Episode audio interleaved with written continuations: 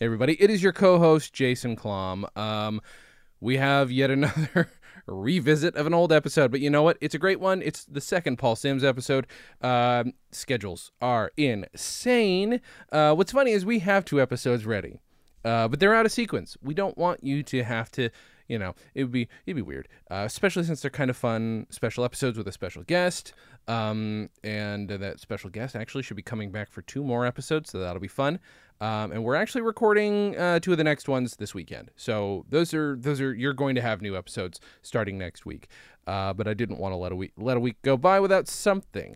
Um, so here is this: the Paul Simms episode number two. And for a little like sideways news radio bits and pieces, I posted something on Facebook recently, kind of asking people to confirm what I was almost 100% sure was the, the real thing, the real deal, as it were. Um, I had these old cassette tapes uh, that I borrowed from uh, a social studies teacher uh, back in high school because she was super cool. Hi, Miss Cap. Um, she let me borrow her cassette tapes of TV themes, and I listened to them a bunch. I eventually um, copied them myself, and they're super fun. A lot of them were recreations, including a Dragnet theme. Uh, the the old Dragnet theme, pretty simple. Um, but it was very clean. A lot of these were very clean because of the old copies they probably would have had wouldn't have sounded great. But it was not as fun listening to recreated themes, except for, and I, I feel like I remember thinking about this in high school, but it only really resonates now because nowhere is this on the internet. The person doing the, you know, the the, the basic the the narration over this is clearly Phil Hartman.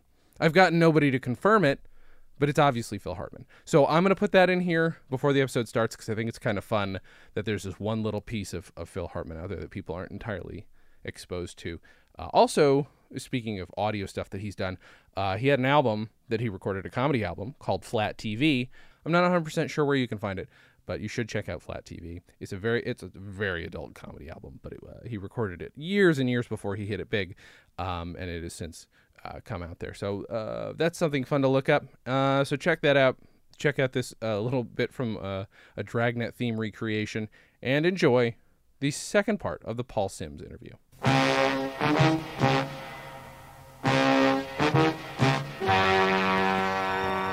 Ladies and gentlemen, the story you're about to see is true. The names have been changed to protect the innocent.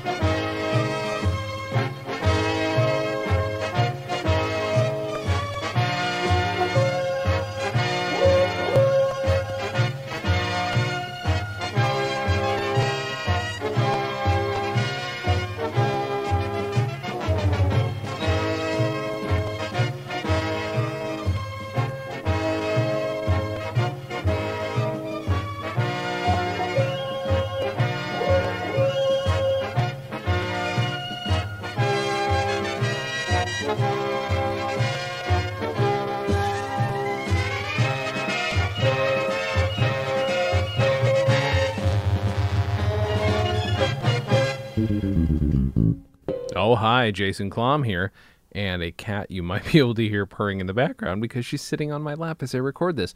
This is part two of the Paul Simms interview. Uh, the only reason I mention that, you already know that from the title, but um, those who maybe just get it downloaded, maybe don't pay attention, just starts playing, but also it's just going to cut off. It's going to cut off at, at seemed what seemed like a logical place and not a place where I said, "Hey, let's take a break." Um, so just just so you have a heads up, uh, that's uh, that's why I just kind of uh, you know it, it ends on a on a and the end of a story uh, at a, at a good point. The cat just jumped off my lap. Jesus. Uh, anyway, so uh, I hope you enjoyed this episode. It was a lot of fun. At one point, um, something comes up that is a, a very kind thing, and I uh, uh, of Paul Simms to do. And uh, the only thing I will say, because I don't want to give anything away, is sweatshirt. I'll just say that. Um, so anyhow, uh, enjoy this episode. It's super fun. There's one more to come. Uh, we are going to continue to skip episodes. It's uh, easier that way uh, in terms of uh, editing and getting people's stuff out. Um, and uh, we should have an episode on time next week. I make zero guarantees based on a scheduling thing that's happening, but we should have a regular episode next week. that's about it. Please enjoy this episode of Dispatches from Fort Awesome.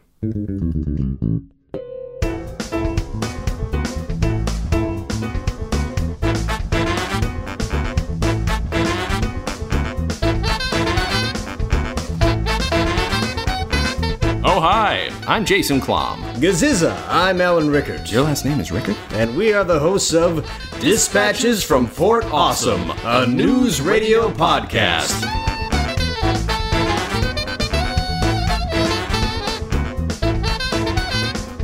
Hi, we're back from the PP break. from the PB break. All right, hold it. Yeah. I'm taking control of the podcast. Okay, today. Oh it's time for the God. ceremonial presentation of.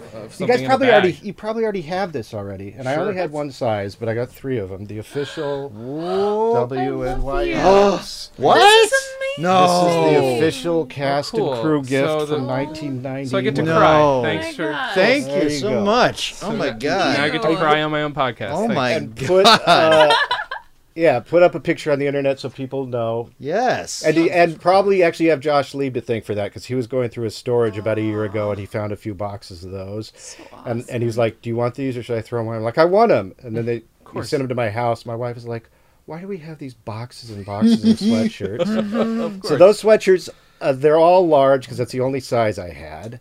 nice. And I can gain weight. I'm no. trying to think. Just stuff your shirt. I'm trying to, I was always a little disappointed in those sweatshirts because I wanted them to look sort of college-like, and I felt like the logo was a little small. But Oh, really? whatever. Who were you? Which, what, I- But that's literally a. So that's like a. What is that? A twenty. Yeah, that's like a twenty-year-old sweatshirt. I thought you were gonna say that's like a twenty-five dollar sweater you got there. Well, look, if a Mike, value. Ri- if Mike Reisner can make a little money selling you, uh, you know, so I'll just send you guys a bill for them. okay, that's fine. You this is very nice of you. It's, I Yeah, should you- point out, I, I had one of these uh, at my uh, alum of University of Minnesota, but their actual stitching was also this small, so maybe I got a knockoff and I didn't know it. oh, Uh, But this is great. Thank you so much. so yeah, You're welcome, appreciate it. and my wife thanks you too for me getting some of these these boxes of sweatshirts out of that house. Jen had a question. What was your question? oh. Um, I wanted to know if you still play any video games. Yes, nonstop. I mean, uh, yes, I just finished um, Mario versus Rabbids, and before that, I finished Mario Odyssey and had 950 power moons, and before that, I played the new Legend of Zelda. Oh, I'm And jealous. I haven't played I- that yet. Disappointed my son because I've been out in LA for about two weeks, and I brought my Nintendo Switch with me, and I played a game called Tiny Metal, which is a lot like the Advance Wars games you used to be able to play on the Game Boy. And uh, at home, I have the Switch, I have the Xbox One, I have the PlayStation 4, and I have my iPad. And uh, it's nothing changes, folks. It's still, and now finally, my kids are old enough to be able to play also. That's pretty good. But I do remember when uh, I think it was when Grand Theft Auto Five came out. They were tiny. They were like two and three years old, and we'd be walking down the street in New York, and you'd see a billboard for Grand Theft Auto, and my daughter would go, "Look, that's Daddy's game." Oh That's my what god. Does. And we play a lot of the Lego games also. oh, those are fun as shit. Yeah. I They're don't play video fun, games, and but I play those. kind of have funny moments in them. How too. can you like Lego and not play the Lego video games? I know I do. Those are the only Oh, video oh, games I will play, and The I want to play Cuphead. You play I the really wanna play dimensions Cuphead. me. for a Cuphead. I've heard is very. I mean, it looks Hard. great, but it, mm-hmm. but I've heard it's really That's hard. what everybody says. yeah. But the the, Le- the Lego games. Now this is really a different podcast. Yeah, yeah, yeah. the Lego games were best early on when the characters didn't talk at all. oh, they talk now. Yeah, they Yeah, now because now with now it's like Lego Marvel Oh, Avengers sure, and whatever, and they take Sure. the dialogue from the movies, and it was much more fun when they were just gesturing and recreating scenes Yeah. that you knew without talking. Okay. So yes, I still play video games. Speaking of Legos, one of, a writer of one of the Lego movies is going to do our podcast, this podcast, because he's such a big news radio. Who? nerd. Uh, I'm going to be the asshole who forgets his Whatever. name because he just wrote he he wrote he wrote one of the Lego movies. Oh, that's, that's all I'll say. But I'll I'll, Well, I'll well, find well, his name. and. As you're looking too. really quick, uh, have you played the new Doom game? That's my question. If you Yes. guys played Yes, Doom back then, Yeah. I was gonna Yes, because we played so much Doom uh, back then. The new, I, I it, it was it was okay. I mean, Yeah. look, my It's memories of Doom are so much tied in with having two TVs next to each other and two PlayStations linked, and us playing. Um, I even found someday maybe I'll send you guys some of this. I was recently digitizing all my own home video footage because I had a mm-hmm. home video camera since 1989 or so, and I found pictures from our great Doom news radio Doom tournament Oh my god. at the end of I think it was season three or four. And It's it's so silly, uh, but it makes me so happy to watch it back. Of you know, we had brackets and everything. I'm watching two people play, but all the other writers and the PAs and everyone in my office all watching. You know, like intently, and then someone scores, and everyone's like, "Oh sh- shit," whatever. Um, but that was fun. who won? Do you remember? Of that tournament, I would. I got to assume it was Lew Morton because he always was the best. But I do remember there was a there was a big, uh, like a big final match. Might have been the semifinals between me and Brian Kelly, that got so. Oh, I remember everything about it. It got so. Uh, uh, it was so close and it got so tense at one point we both had to pause and I like took off my shirt because I was sweating too much and we both had to have a cigarette and we're sort of pacing around like it was halftime. Um, Oh my god. That's uh, awesome. Yeah, and I won that one. I remember with a double double shotgun shot, which was insane because he had such better weapons than me at the time. Anyway, but that's all in the past. We need a Doom podcast now. yeah. Uh-huh. Amazing.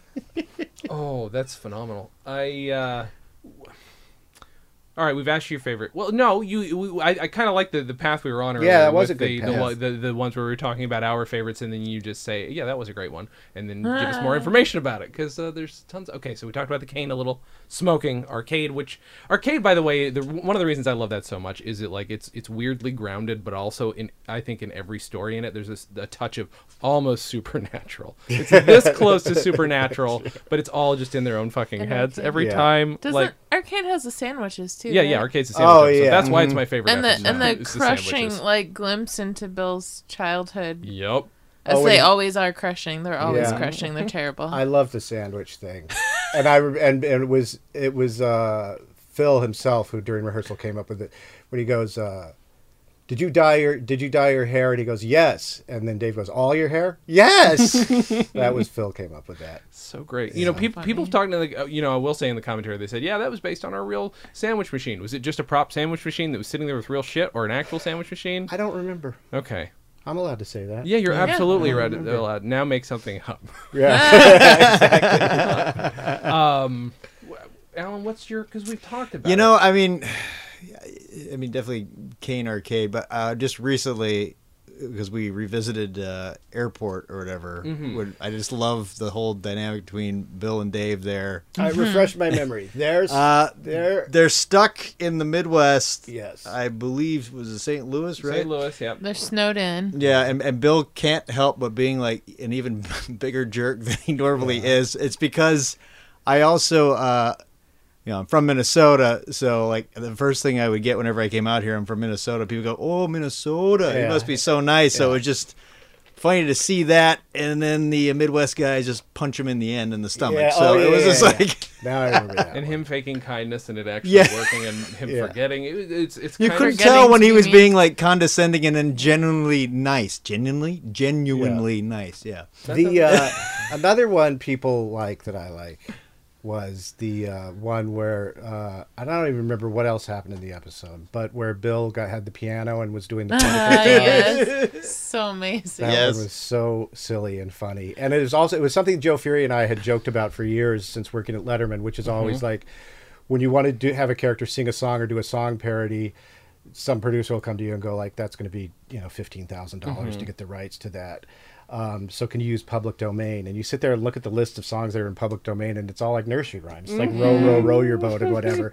and so Joe and I just sort of leaned into that and decided if they're going to be dumb songs, it'll be the dumbest dumb songs ever.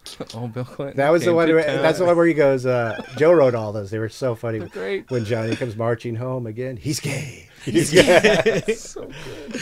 That's all I've got so far. Oh, there's so many of those. Oh, you know, somebody actually, I do remember this from Twitter. Somebody did ask, uh, just mm, are there any other like Letterman, the in jokes that originated in Letterman that ended up in news radio that we might not know of? Because we know that that's one. um, Big Day. Mm-hmm. I must have talked about that in the commentary. Our, It's mentioned once. our yeah. old friend Jerry Mulligan always talked about this crazy guy he saw when he would walk from the Port Authority to Rockefeller Center, who would just be going, "Big day, big day," and never knew what it was about. And I, it was one of those jokes I sort of put in there, just hoping Jerry would watch it and go like, "Ha ha ha!" They, you know. It started like it started as a way to amuse Jerry, and then I was like, I guess we should build a story around it. Uh-huh. um, I'm trying to think if there was. Any, I mean, there were there were things that weren't jokes, but and like I said, you know, so, so many people make shows these days and like it's all based on my life, and we dig into it, and often it's kind of boring. But we would use our own experiences and then heighten it or make it something more interesting. But I think there was a. there are two sort of overall aspects of the show that I would say were were based on my previous life. One was sort of making the transition from being an employee to being the boss, mm-hmm. because anyone who works anywhere sits there going like, "This fucking boss of mine, like you know, I could do this so much better." Mm-hmm. Mm-hmm. And then when you end up being put in the position of being the boss, you're like, oh, this is a nightmare. I would mm-hmm. rather just be the employee who can walk in. Just the idea of managing people, everyone, which is the beauty of life, everyone has their own things they want and their own agendas, but having to, to manage that and know who's in a bad mood today and who's jealous of who else and all that. That was sort of when I go back to talking about the like empty white room theory of the show.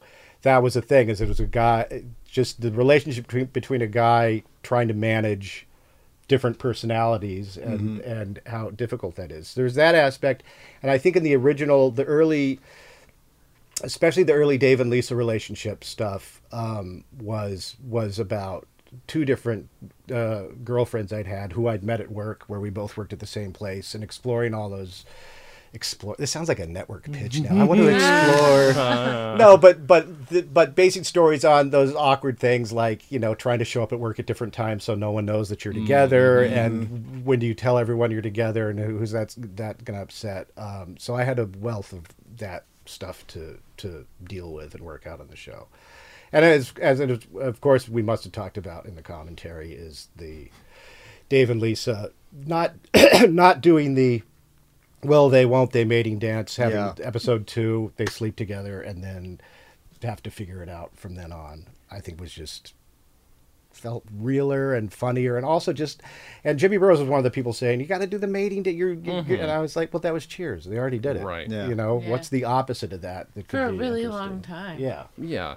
Do, Yeah. Was I'm gonna guess that's not the first time that was done on a show, but it's the first time I remember. I mean, can you think of a show that tried that?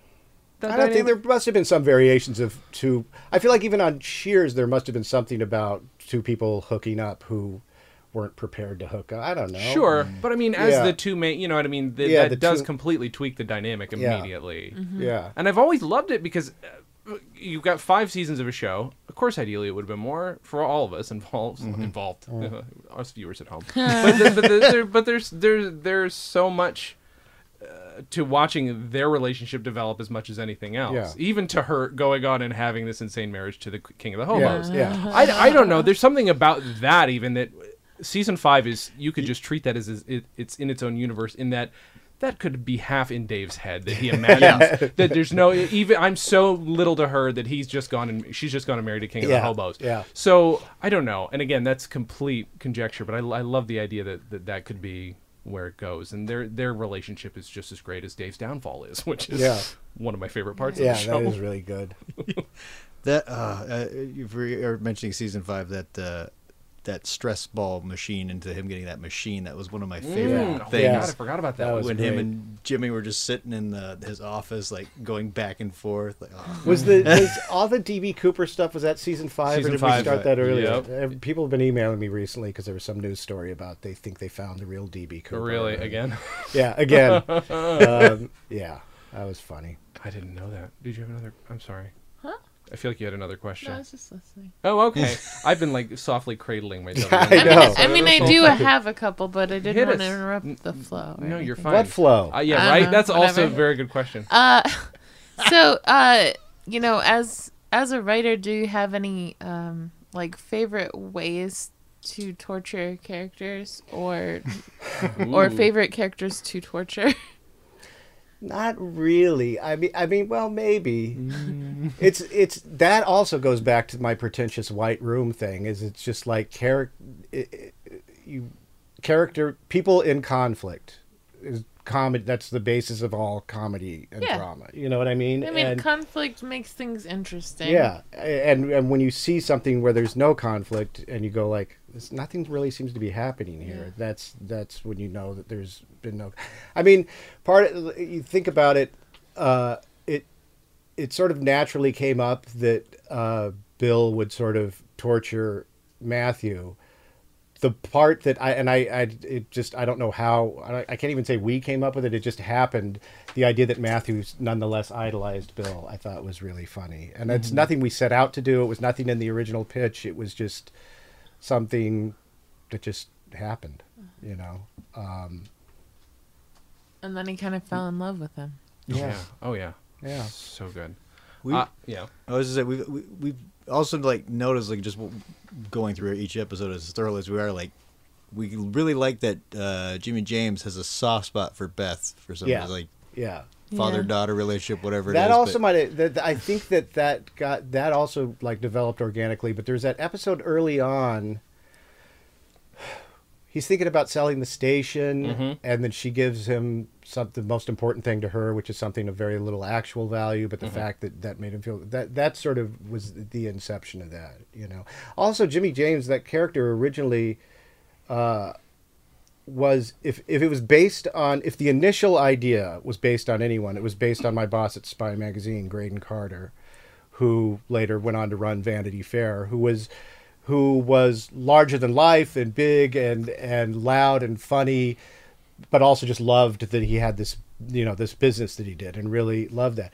I mean, ultimately the the when Stephen came in and did his audition it was it was so opposite or not opposite but just different than how I imagined it but it was so unique and funny because he play, in his audition he played a little more of the sort of absent-minded and like he's got 15 things going on in his head and he's like oh by the way you're fired but I got what is that over there you know? um, which which really Stephen really made that character what it was and Yeah. then and then that being so funny we figured out how to write you know towards that So your your former boss never said stuff like, "Is he wild? No, Is that was- crazy?" that was that was Stephen you know that uh, that was actually going to be my next line of questioning. What I don't know how many surprises there were, but uh, how of all the characters you wrote, like are are there other surprises people brought to? Because I mean, you know, you think you know what you expect with Phil Hartman, Yeah. and Dave Foley. Again, all the people you wrote shit for. But I'm curious if there's stuff they brought to it that immediately changed your perception of the character. Um, I think being a being a guy writer, uh, uh, going into it, all I knew about uh, Lisa was that she was really smart. You know what I mean? And and but at the same time, having the consciousness of. I really don't want her character to be what the main woman is in most sitcoms or was at that time, which is the guy who's like, "Come on, you guys, like, knock it off, you know, Yeah. let time to buckle down."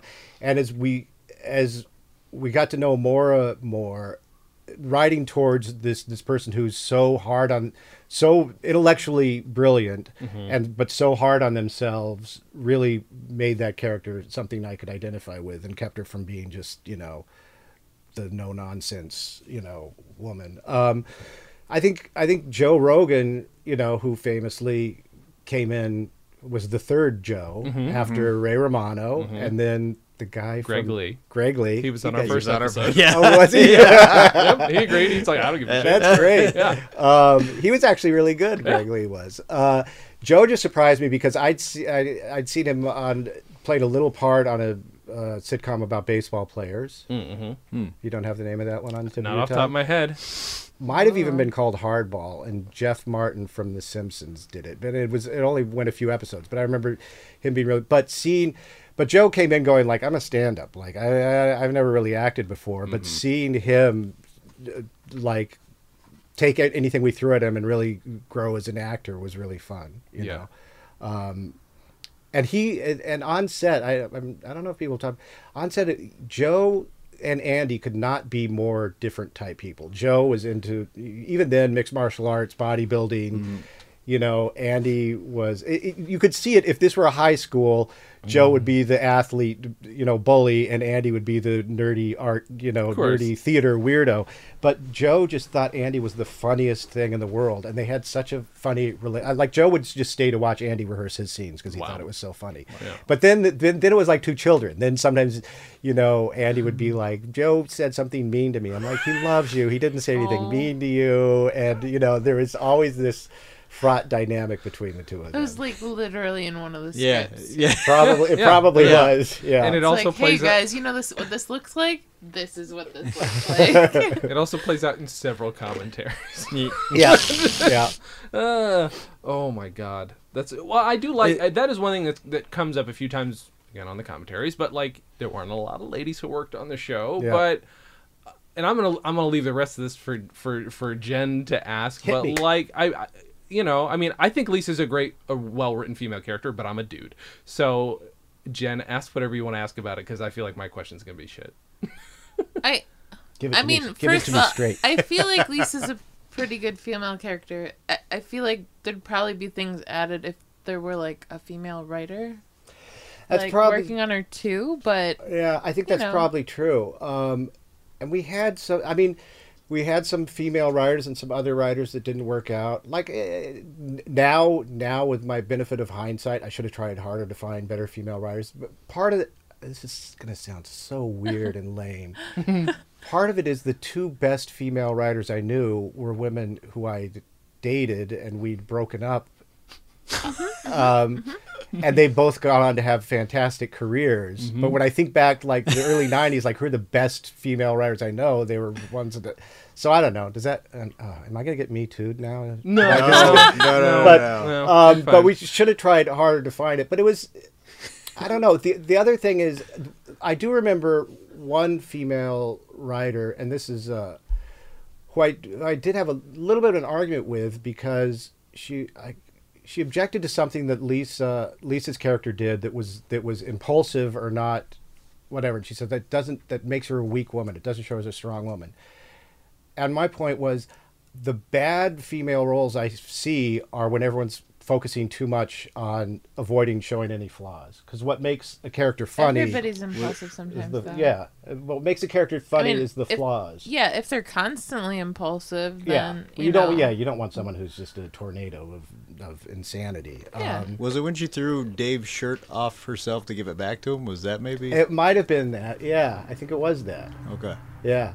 Okay, yeah, because that did come up at one point. Really? Oh, Yeah, On the I- I think commentary so. I think so. Now, I mean, is that Okay. is that what? made It might think have. It might have. I probably yeah. Yeah, yeah, yeah, I'm sure. Can't take full credit. Les, Uh, I, I want. I, what other questions do you have, Jen, specifically about like the women characters on the show? Because otherwise, I'm gonna. Well, do you know you guys? Did we? this Ta- I don't know if we talked about it in the commentary, but did this is perfect. This Mm-hmm. is a perfect example of mansplaining. You said, "What other characters do you have?" And I'm like, uh, "You be quiet." I'm gonna- that happened. but I will say that uh, you know there was another can there was another Catherine before Catherine. Yes, and she's way in the background in the yes, and uh, what we realized after shooting the pilot is that to be to have the character that's in the booth and opposite Phil, you needed someone who was really a woman who was really strong, who was in whatever way, whether it was uh, you know no no nonsense, but in her own way, like someone who could really come back at him because Phil is,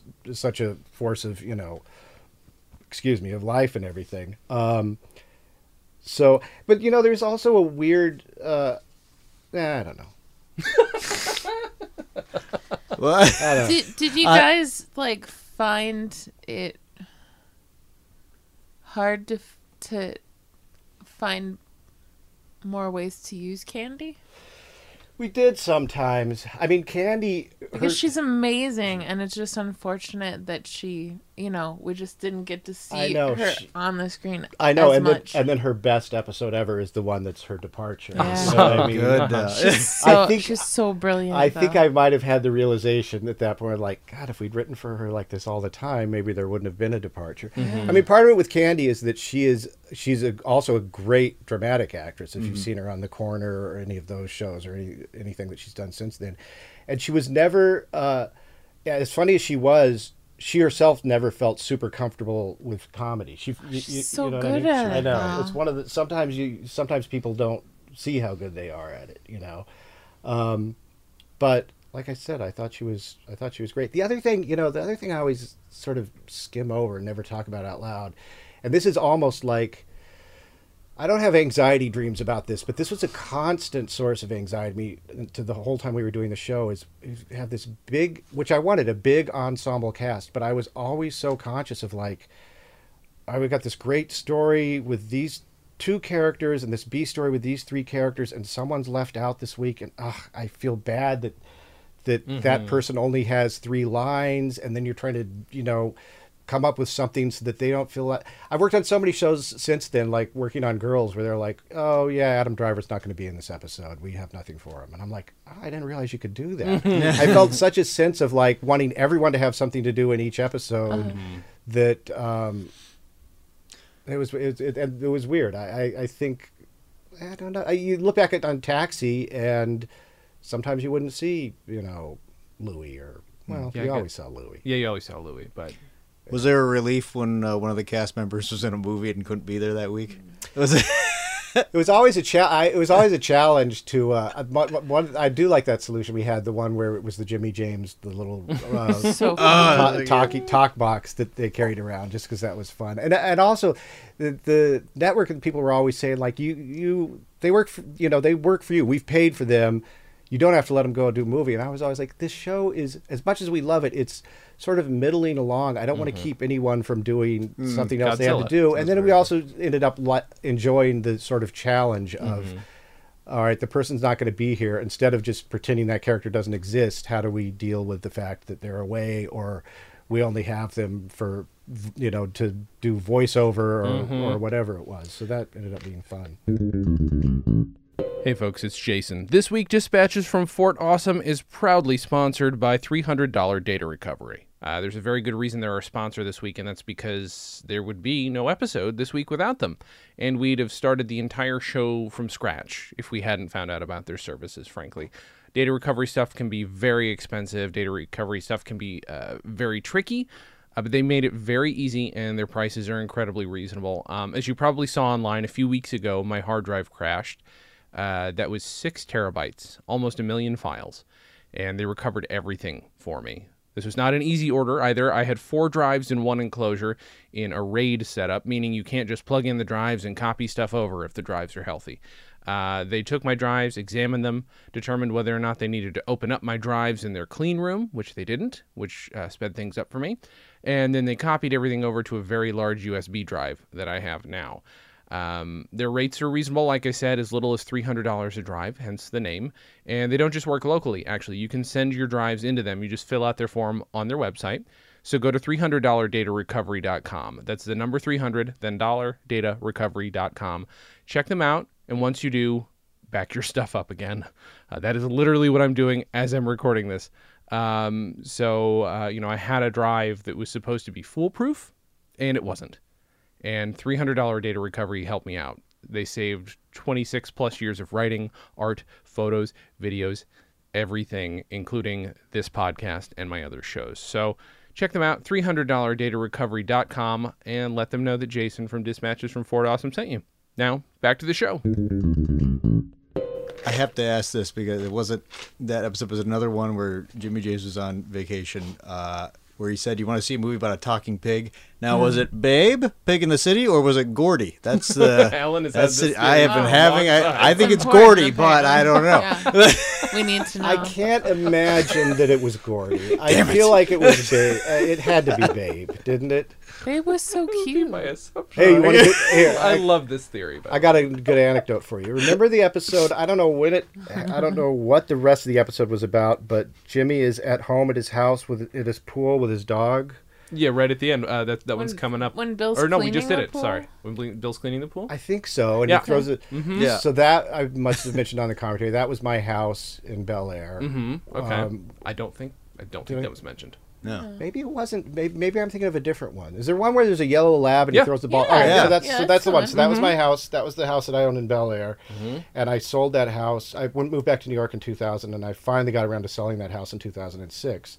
And you might know that house from last month. It was on the cover of the New York Times, burning down Holy shit. in the big shit. fires Yay. last month. oh, that's why. Yeah, Oh, it my. burned down. Wow. Can you believe it? That's insane. Me and my old news radio buddies Julie Bean and Sam Johnson like drove up there a few weeks ago because we had so much of, you know, so much of news. uh, The I wrote the pilot in that house. All of our big parties were in that house. My thirtieth birthday was in that house. A lot of the first season was sort of written in that house. Um, you know, we- we- People people mentioned that it burned down. They're like, and there's stuff that I can't even tell you that happened in that house. Somebody did mention that. Yeah. That's funny. It- So it, was actually occurring to me that Phil Hartman wears one of those at the end of, the, and I keep hoping maybe, maybe, Could be. maybe that's the one he wore. There's, there's only three or four of them out there. I'll Could just- be you. I'll Could just- be you. Could be you. Could be Could be you. you. Could be you. Could Maybe. I'll just buy the rest of them. No, they're too much. They're 125 dollars a piece if you guys. want Really? them, you know. It's not bad, honestly. Not bad. not, for a piece of Yeah, screen- for a piece of your favorite TV show. Yeah. I mean, come on. Come on. I mean, okay, there's still Caroline in the city. I, think, I actually do think she has Caroline in the city clothing. Now that I say that, I think Has, she any- does. has anybody asked for that though? I don't know. no. There's got to be. Look, if You there's think? people, if there's people looking for news radio shit, there's got to be someone looking for Caroline in the City stuff too. Come on, let's be honest.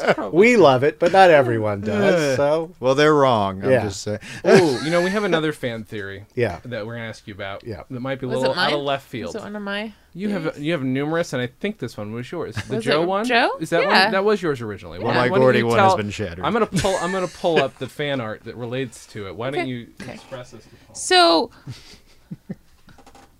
how, and you can rate this however you like or hmm. explain it however you like, but how homicidal is Joe's character? Because, okay, he invents his own duct tape, he Yeah. owns a white van. yeah. He has Go on. severe rage issues over things that are almost nothing at all. yes. So, like, how many people may he have killed, and You never maybe need- what would be his favorite method? definitely comes from a difficult, violent family. Oh, yeah. as we recall from the battling Garrelli brothers. Uh-huh. The time for talking is over. Uh, that guy was so funny from uh, Great. from Connor, uh, right? Yeah, welcome back, Connor. So good. Boys, the time for talking is over. And, and there's like a couple times where he offhandedly mentions something that happened outside of work and like what he did to the person over that tiny little nothing thing, and you're like, how many people has he murdered? I don't know. You know, a lot of a, a lot of. I don't know if everyone does it this way or just we did it this way. Especially the first six episodes, a lot of it was us just trying stuff. Sure. You, you know what I mean? Like, and especially even doing the pilot. You know, I, I'd written, I'd had an idea of a guy who was uh, more of a blue collar guy who was not part of the main group because he was the, you know, the electrician or whatever at the station.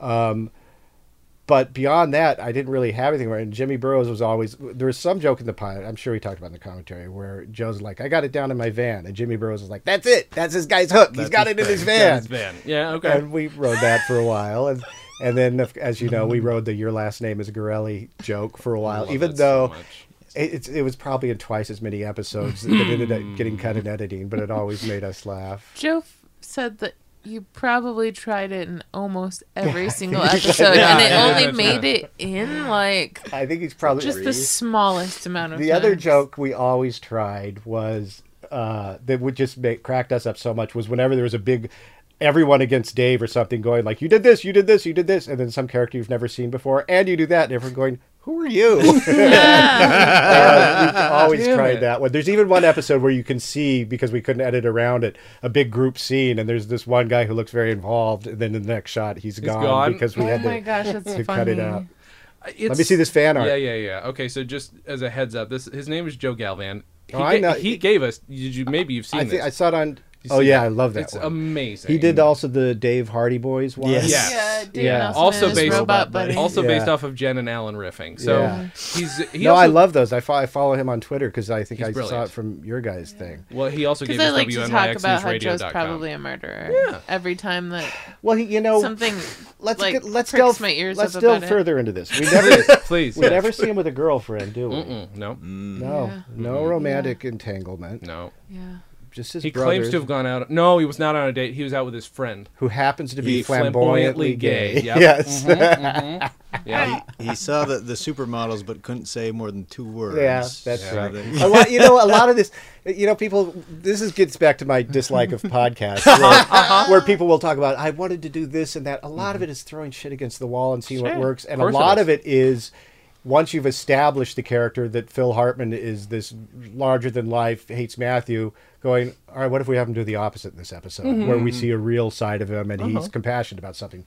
With Joe, is the same thing. Like he's full of confidence. What if we see him at a weak point? And he's a, a dummy. What if we see an episode where he's really smart? Mm-hmm. it makes it sound really like just paint by numbers, but it works. But that's I- writing, you know, and it's right? also That's and it's also it's also like let's not forget in this day of prestige television and 10 episodes every year and a half Uh-huh. we were doing 22 or more a year Mm-hmm. and as writers ourselves you, you get bored and you and you want to go like let's have someone be the opposite of what they usually are and see Mm-hmm. what happens or as many people i'm sure even in your podcast have referred to it as the coconut drop from gilligan's island where It hasn't come Gillig- up on the show. it hasn't yet. come up i think it was josh lieb who or maybe joe who loves classic television who always pointed that out is like yeah it's like, it's like a coconut drop it hits him on the head he becomes a di- different person for a while and then switches back to who he was before I mean, that's that's the limitation and also the joy of sitcom writing. It seems like you've just put these people in a prison. Yeah. And what are you going to do? Yeah. At some point, you run out of like.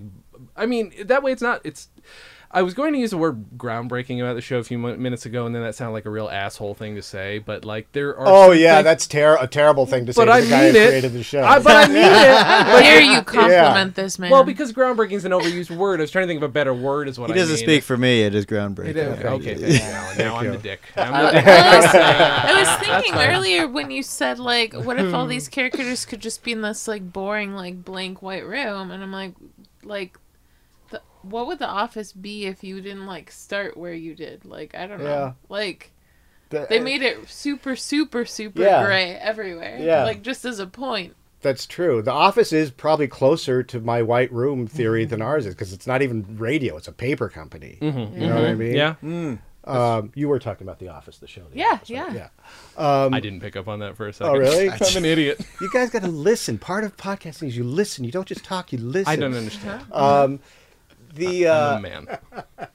I it's that's very nice to say it's Yikes. groundbreaking. There's a there is a vain part of myself that that thinks uh, well I'll be modestly humble. Go, oh, it wasn't ground. It was just a show. But what? But I do think at the time, no one since Taxi had done a show about the work about the workplace. You know, and um, and it's so that and that's really what interested me, and it really and I just really like I said, the main thing was it interested me and it felt like it was about my life, but I also just felt like everyone watching TV goes to work every day. Yeah. You know, mm-hmm. and and th- there's got to be something in this that makes sense to people. Well, for and, me, and also like lets off some steam for weird stuff that's Yeah. happened to them. They're like, Yeah. whoa, no way, like something similar to what like Yeah. That happened to me with that weirdo at work. Like never in a million years, and that's extra funny to me. Even if ours quickly turned like cartoonish. There are other times Sure. like as the show progressed it became more like a live action cartoon, which I was happy with. Like to the- me, the- that's the- what's groundbreaking yeah, about the, it, though. The Yeah. the implausible, You impossible stuff that it. Yeah. happens. Yeah. I mean, how with many it. shows don't do that now? There are a ton of shows. I mean, Community wouldn't. I mean, Community also drew from like Spaced and some other really Yeah, great shows that I definitely happen to love. But like, I don't know if this was, in, but I do know that one of the guys coming on the show wrote for Community. So I mean, Yeah. I mean, I, I can't deny there. ha- It has to be in the genes of TV now. Yeah. That there's there's that. There's just use cartoonish, but also the surreality that was my favorite part. Yeah. Like I said, him dying his entire his shit gray. Yeah. When I first saw it, I thought where it was going was that that had actually happened. I Yeah. didn't know the bit, and I'm like, because it made me think that the show has a different level that it's working on. That it made me think that that might physically be possible in this universe. Yeah. And then it's like, no, the reality is he dyed his hair. That's also just Or as eating month old, month-old sandwiches and not dying. Yeah, right, exactly. Good God. I, I don't were think left you, outdoors. it's never established what that crunching sound was. I feel like Spider Chambers is the guy to ask. I, he would know. Has he been on yet? No, he won't. Oh, he knows some- There's there's some people who He don't want to do the show without other people. he So does- Like who? yeah. some some people are like, I'd rather have more people from the show on to do together it. with yeah, yeah, yeah, exactly. Yeah, Some people don't know if they have enough to say on their own, or don't. which they hear do. They absolutely do, Yeah. but they don't realize they do. Or various other reasons. Spider, like if Susan was employee zero, Spider was employee one because he was a, like a PA on the pilot. oh, right, yeah. So he was around forever, Mm-hmm. and uh, and the beneficiary of one of the many news radio marriages. Spider Oh, yeah. and Stephanie Block Chambers, who was my assistant, they met on news radio. Julie Bean, my best friend, and Sam Johnson, a writer, met on news radio and are married. There's one other one. Who am I missing? Oh, one that ended in divorce, so I won't talk about all it. right, but it there we did. It, it started as a marriage, so that's fine. That counts. Yeah. How how often do you see like a former staff or cast? Um, the writers, a lot. I mean, I live in New York now, and they live here. But um, uh, but we text all the time. Especially uh, the ones I'm closest to are there's yeah well per- perfect. My phone just buzzed and that's Joe Furey saying how's the interview. so I I text with Joe and Josh and Lew and Brian all the time. Julie.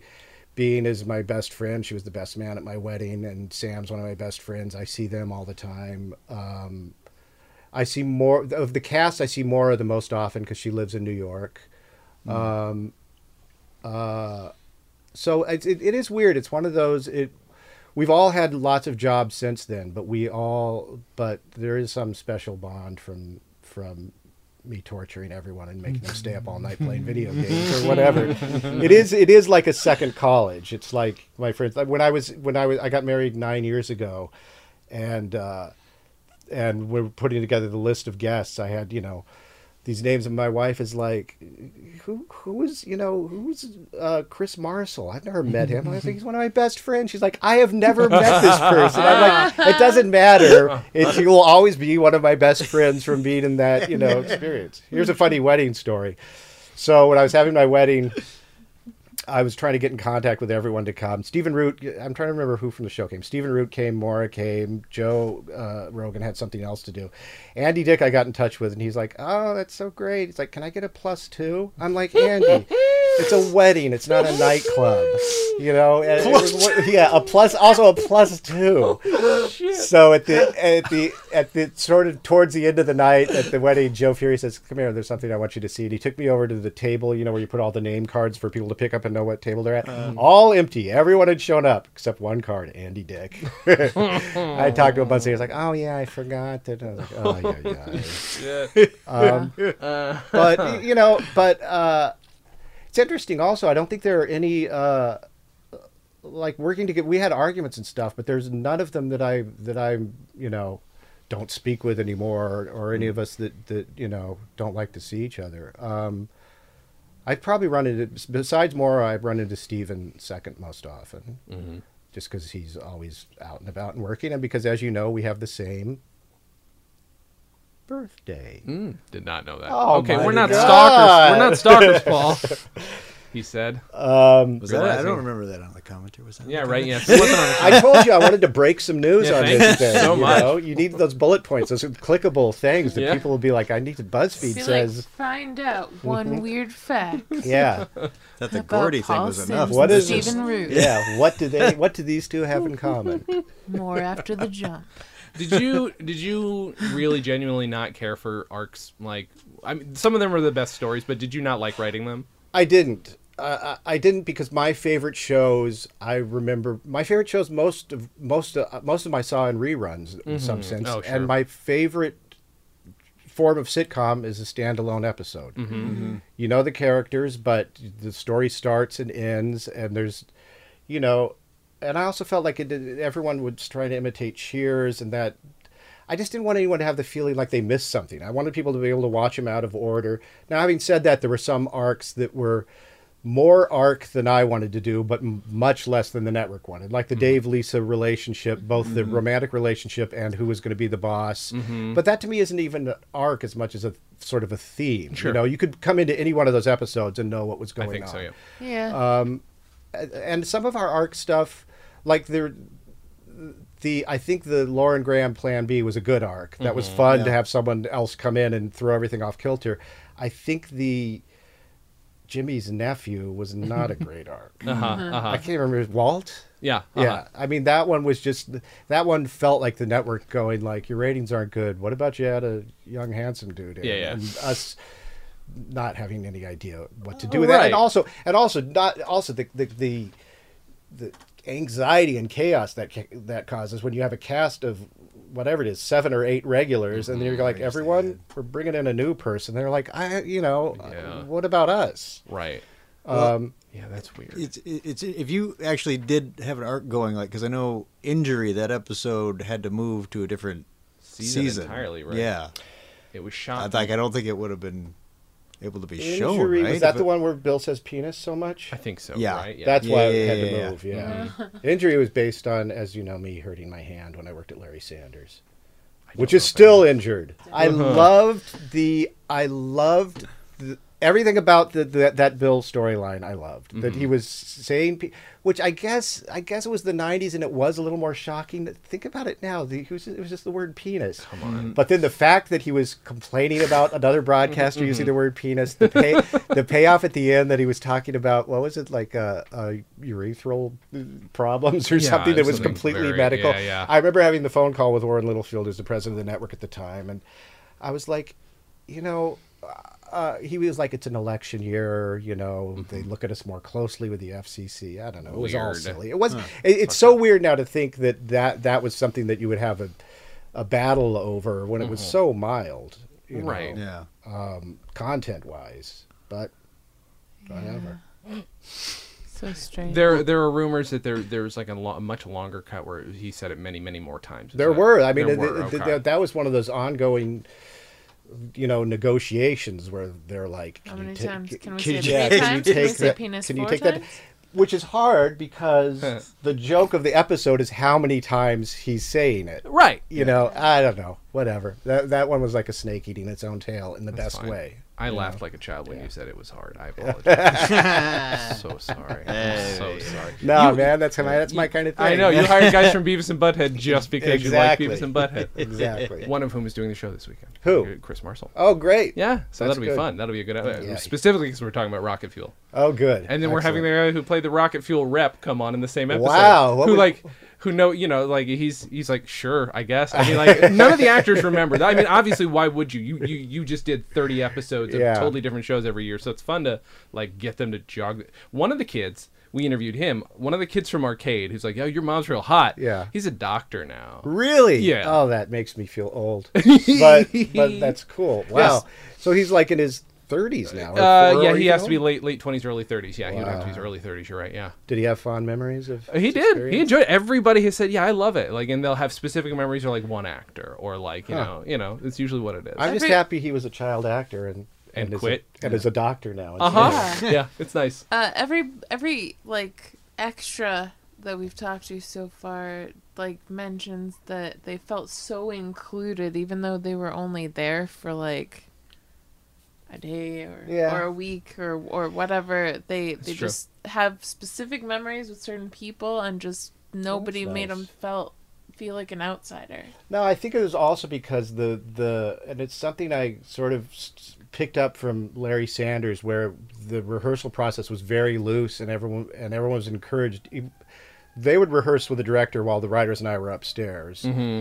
and we encouraged them, the directors, to like, what? Did you run out of tape, or is it the siren? I'm siren? just making sure we're you? good. Yeah, Um, we're fine. encourage the actors to you know do the script but also uh, think of jokes think of uh, extra things you can do and then it was fun for us to go down to a run through and see this new stuff we hadn't thought of Oh, yeah. i mean the hard part then of being the boss is going like that one worked that one maybe didn't work but Mm. you make those decisions and then incorporate it into the script and i think that spirit of improvisation probably when those when guest actors came in they were like oh we're allowed to do this and and everyone was you know really great. really nice it was fun Was that unusual for that? Because every that seems to be the thing everybody wants to know now. Oh, how much you get to improv on set? But I don't know. In '95, was that a thing? I feel like it was a little un- it was a little unusual. I mean, it was it was interesting because and it is a good lesson I learned from Larry Sanders is in the rehearsal go go wild and try mm-hmm. stuff and then let the writers watch it and figure out which of those things works and incorporate it into the script. When you're doing and but in Larry Sanders there was some on camera, you know, improv also.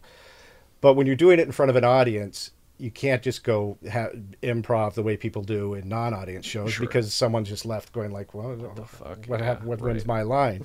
um, but I think it was a little unusual. I mean, now, now, especially with single camera shows and movies, there's so much. You can tell there's so much improv, and to me, even there are times when I feel like improv is starting to sound like that single camera improv stuff is starting to sound all alike. Yes. you know what I mean? Yeah, It's like 100%. It's not as surprising as it was as it used to be. We can blame Christopher Guest for making us all think we could improvise. That is 100%. I did tell Yeah. Harry Shearer that when I interviewed him. I'm like, you know, you guys are you guys are the reason for this, right? You're to blame, but also thank you. Like, you know, a lot Was of us. Harry Shearer a fun interview, or was Yes. he persnickety? No, that's just it. I, I made sure to address that. I'm like, hey, you have a reputation. Let's talk about that. Get that out of the way. And then he was fine. Oh, that's cool. Yeah, you just have to address that. That with Yeah. people. That's why I kind of want to have Chevy Chase on that podcast. Just feel like, just to get the the everybody thinks you're an asshole thing out of the Yeah. way, and like maybe we'll have a conversation Yeah. about it. Speaking of Chevy Chase, I just watched the. Th- sorry, this is totally side, but Yeah. the the really great. Uh, I cannot remember the name of it, but the ne- Netflix movie about Futile and Stupid yeah, Gesture. I really enjoyed it. I did too. Uh, can we talk a little bit about Harvard Lampoon? Because I never, I don't think I've had any. I've had Patric Verrone on, Oh, I love and he's a delight, and he's Yeah. talked a bit about the Lampoon on my Such other a nice podcast. Yeah. But we never talked about it on here. Yeah. I don't know any enough about it. It's just it's one of like yes, okay, they worked for it. They're going to be a big, big person in TV. Is always the assumption, but I don't know Well, what it's the the, it's was. the organization that you can be a member of that will guarantee that every other comedy writer in Hollywood hates you. Mm-hmm. Um, uh, no, it's fu- it's it's like a, it's a college thing. It's the nation's oldest humor magazine, quote unquote, Mm-hmm. founded in 1876. To get on, you write three pieces, you turn them in. Uh, the staff comments, writes comments. It used to be they write comments on the back of the pieces if those are good enough, you make a cut. There's a little cocktail party where you meet mm-hmm. everyone. Then you write three more pieces. Then there's another cut. Then there's another cocktail party. Then people vote on whether you know they're gonna. So it's, there's like a tryout process for it. Mm-hmm. But there was something when I was working at Girls. At one point, Lena Dunham, like everyone who wasn't on the Lampoon, is like, ah, fucking Harvard Lampoon. You know, hmm. where's if the Harvard Lampoon's so great, how come they had, haven't ever done anything like The Onion? Where's the great? You know, and someone else pointed out like it's like it's like college theater you know it's it's it's a place where people are interested in that all come together the work they're actually doing there is probably not special because all they're Uh-huh. trying to do is make each other laugh yeah, but, yeah. but um it's interesting from that movie there are the the the that movie just shows a little glimpse of it which is fairly accurate Mm-hmm. i mean it's a, it's i'll admit part of the f- fun of the lampoon even at harvard is just making yourself be an asshole that everyone's going to hate like Mm-hmm, why have black tie tuxedo dinners every other thursday night except for people to go like you idiots what are you Mm. Doing and you can go like ha ha ha right, know? right, right. Yeah, yeah. Um, but lo- a lot of my, you know, th- that's my other group of friends who I see rarely but text with every day are my friends from the Lampoon. Mm-hmm. You know, um, and of course on news radio, Josh Lieb was came from Josh, Brian, Lew. I think those are the, all the Lampoon ones. It's one of those training grounds where I feel like all the stuff that you where you cut your teeth doesn't ever really see the light of day, except recently that book that was like the best of the Harvard Lampoon came out. yeah. Yeah, and this, yeah. Well, that's the reaction I got from somebody that are like, "Hey, I read one of your things," and they're like, "You didn't really like that, did you?" Yeah. they're like, "Nobody liked their own shit." I'm still no. I think one of my pieces in that book was the very first piece I wrote in my tryout. I had to try out twice. I didn't make it on the first time, Mm-hmm. but in my second tryout, I think it was called Burger Shed or something, and it was a Mm-hmm. piece I liked about a guy working at a burger. It was almost like a Beavis and Butthead voice before Beavis and I don't remember whatever. Mm-hmm. I remember turning that in and and and getting such a positive reaction from the current staff, like this piece is the best, and I was like. I think it's good, but I don't know what I. Yeah. It's it's that frustration also of going like, wow, they love this. I don't know what is special about this, and I don't know how to do it again. Yeah, yeah, yeah. Um, but you know the the uh, people talk about it because about as as a training ground or that's the next the first step. Um, and definitely a lot of people who were on Lampoon have gone on to TV. But when you're there, you you're not really feeling like this is a hoop I got to jump through, and this will. It ends up hmm. working out that you do meet people and get those connections. But while you're there, it's more about just making each other laugh. You mm-hmm. know. Um, but I think any probably any great any anything that turns up as a turning ground starts as a bunch of people sitting around trying to make each other laugh. Sure. You know, like The Onion or hmm. or whatever, early Saturday Night Live, any of that. I will say every story I've heard about the news radio writing setup because I'm frightened of the idea of a writer's room. Yeah. Your setup sounded like the one that I would have done. I Me- could have dealt with. Me too. To this day, I and that purely came from me. I don't think I'm good. I don't think I'm good in a writer's room. Writer's room, the the the setup where it's like, okay, page two. Is any you know mm-hmm. anybody got it? I, I'm a I'm a writer. I'm a self conscious person. I'm not an act. I'm not a performer. Mm-hmm. Mm-hmm. Anytime I've ever had to do anything that's like acting, I am awful at it, and Yeah. I am so self conscious and in my own head. And I always felt like what I like about writers and writing is they're writing. I, th- there are good people that I've worked with who were stand-ups before who are much more comfortable in that context. But that's why when we did our rewriting, we never went, let's all sit in a room and grind it away, because it all number one, for people like me, it makes us uncomfortable. Mm-hmm. Number two, some of the best writers aren't the most socially adapted at saying their jokes out loud and seeing what happens. And number three, it sort of homogenizes everything into one voice, and that that's still when I work on things is often the way I when, when it's my choice. That's often the way I work. Is all right. We got to rewrite this script. You take scenes one and 2 mm-hmm. Here's what I want you to do to them. You take two and three, and also, especially news radio, also always with the the implicit or explicit thing like you know make the rest make the rest of us laugh. Like i told you that, it, that what this scene needs but also throw some surprises in there that will mm-hmm. that, will that will just amuse the rest of us and then i'll put them together and take my pass at jo- josh would technically be the one to assemble them all and then take a quick pass and then give it to me and then i would put on the baker boys CD and, and scramble to do the next pass, and then Susan Leslie would walk in at seven thirty, going like, "Is it done yet? I need some time to format this and get it down to the stage." Every one of her stories was like that. Yeah, yeah. She was like super patient and cool about it, though. She was Uh-huh. just like, "Yep, it did happen sometimes like that, and sometimes this is the time things would happen." but I just did my best. Seemed pretty Yeah. happy about it. You Yeah. know, I think I think one of the the the benefits. I, I mean, the benefits for her was that often the writer's assistant, when you're working on another kind of show, is the one who has to sit there till midnight or one in the morning while everyone's rewriting together. With her, I was always like at 6 p.m. I'm like, go home. We're not going to have anything for you to mm-hmm. even look at until 7:30 in the morning. But mm. you know, come in and we'll have something. Hopefully. Right.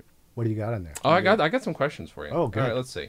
Some of them are. Uh, Uh, here's the thing with news radio fans: we're all a bunch of smartasses who think we're the funniest dude in the room, and so this is this is me complimenting all of you people who wrote in because I we're all of a like mind. Like, just tell him we want to know everything. Uh, let's see. Will he I ta- saw that one. Will he take legal action against me if my account starts to turn a profit? Oh, Lew Morton asks, why were you a second tier Doom player? Were you scared? Fucker. How dare he? How I told you Lew was the best Doom player. um, second tier. That's so much. It, it- that's perfectly Lew also because it's so much more in, insulting than saying why were you such a terrible Doom player. Second tier is just almost I've there. rated you. I've yeah. thought about this for I- quite some time, Yeah, and this is what I've come yeah to. you had what it takes, but you were found wanting. yeah, yeah. That's funny. What else? Uh, let's see. Oh, I like this one. This is another fan theory thing, though, so you're going to have to twist Yeah. your brain. Was there ever any thought of making Max Lewis, the guy in the mental ward, and the jumper all the same character? That's his theory. No, that was the de- that was a definite. Let's hope no one notices. Uh-huh, uh-huh. Um, Yeah. Because uh, because because because Lovitz and Phil were such good friends Mm-hmm. that. Which came first, the the guy in the mental ward? Uh, yeah. Yeah. Then, then jumper, Then not Jumper. long after.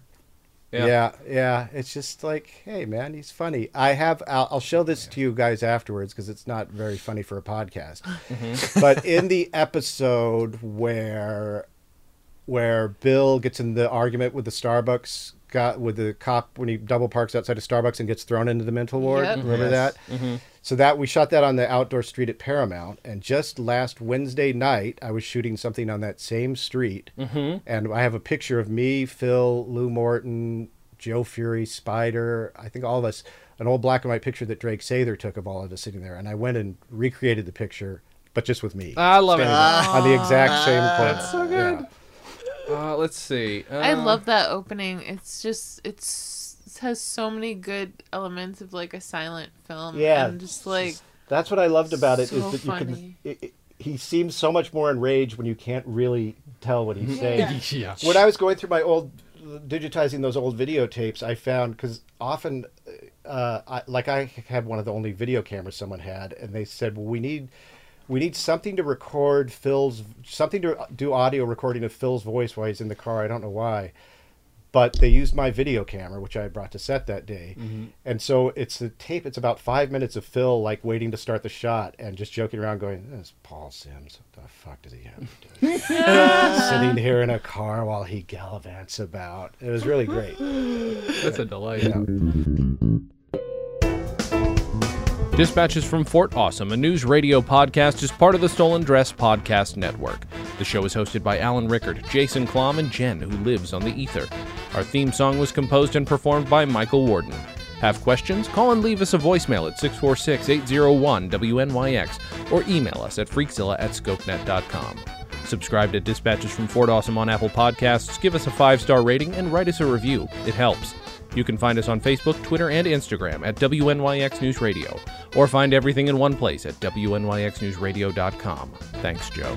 Visit stolendress.com to listen to our other podcasts, watch videos, and imbibe freely of our multimedia content going back 15 plus years.